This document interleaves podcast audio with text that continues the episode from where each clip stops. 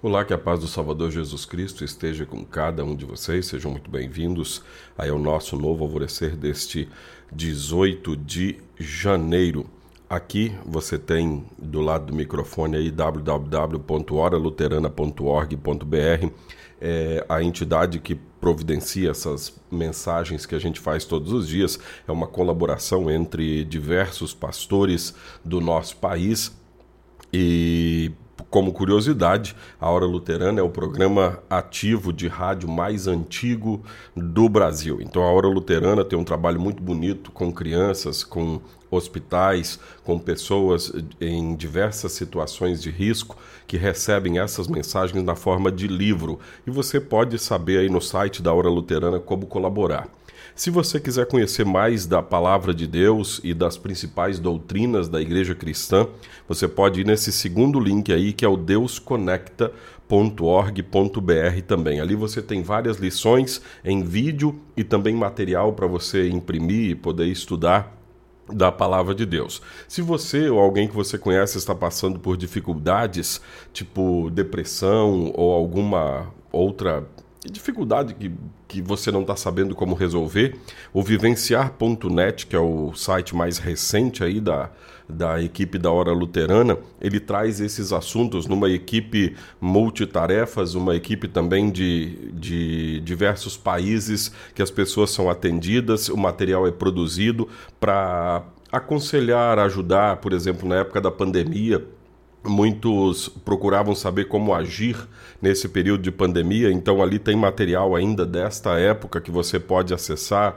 pode rever, pode pode tentar compreender melhor a sua vida. É, uma ressalva aqui que no vivenciar.net você precisa digitar o www, porque senão alguns navegadores não sabem interpretar o endereço e você não vai conseguir chegar por causa desse ponto .net. Então www.vivenciar.net para você poder até conversar com alguém se você estiver precisando. Então vamos ao nosso novo alvorecer para hoje. Olá, amados em Cristo, a paz de Jesus a todos vocês. Estamos começando o nosso novo alvorecer deste 18 de janeiro de 2023. Aqui é o pastor Jarbas, pastor da Igreja Evangélica Luterana do Brasil. Aqui em Nova Venécia, no Espírito Santo, nós somos a congregação Castelo Forte, fica aqui no bairro Bela Vista. Nós temos o nosso culto nesta sexta-feira, depois de amanhã, às sete e meia da noite. Você e sua família são nossos convidados, então, para nesta sexta-feira, 19 horas e 30 minutos, o nosso culto.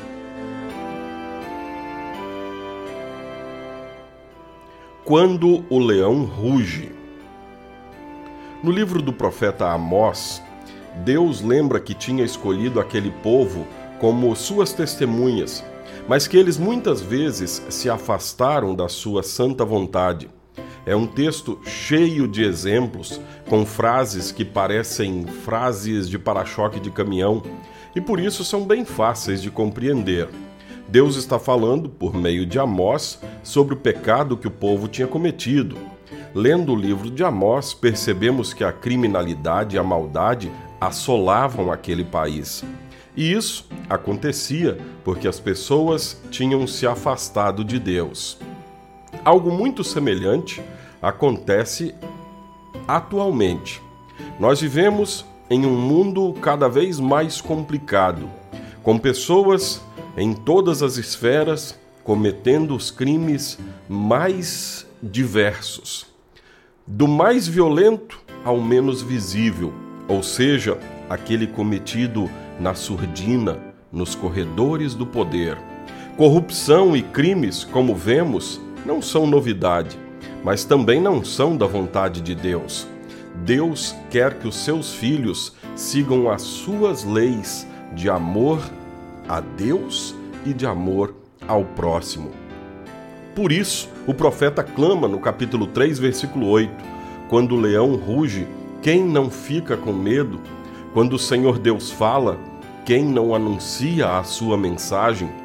Certos da salvação em Jesus, ouvimos a mensagem e buscamos fazer a vontade de Deus.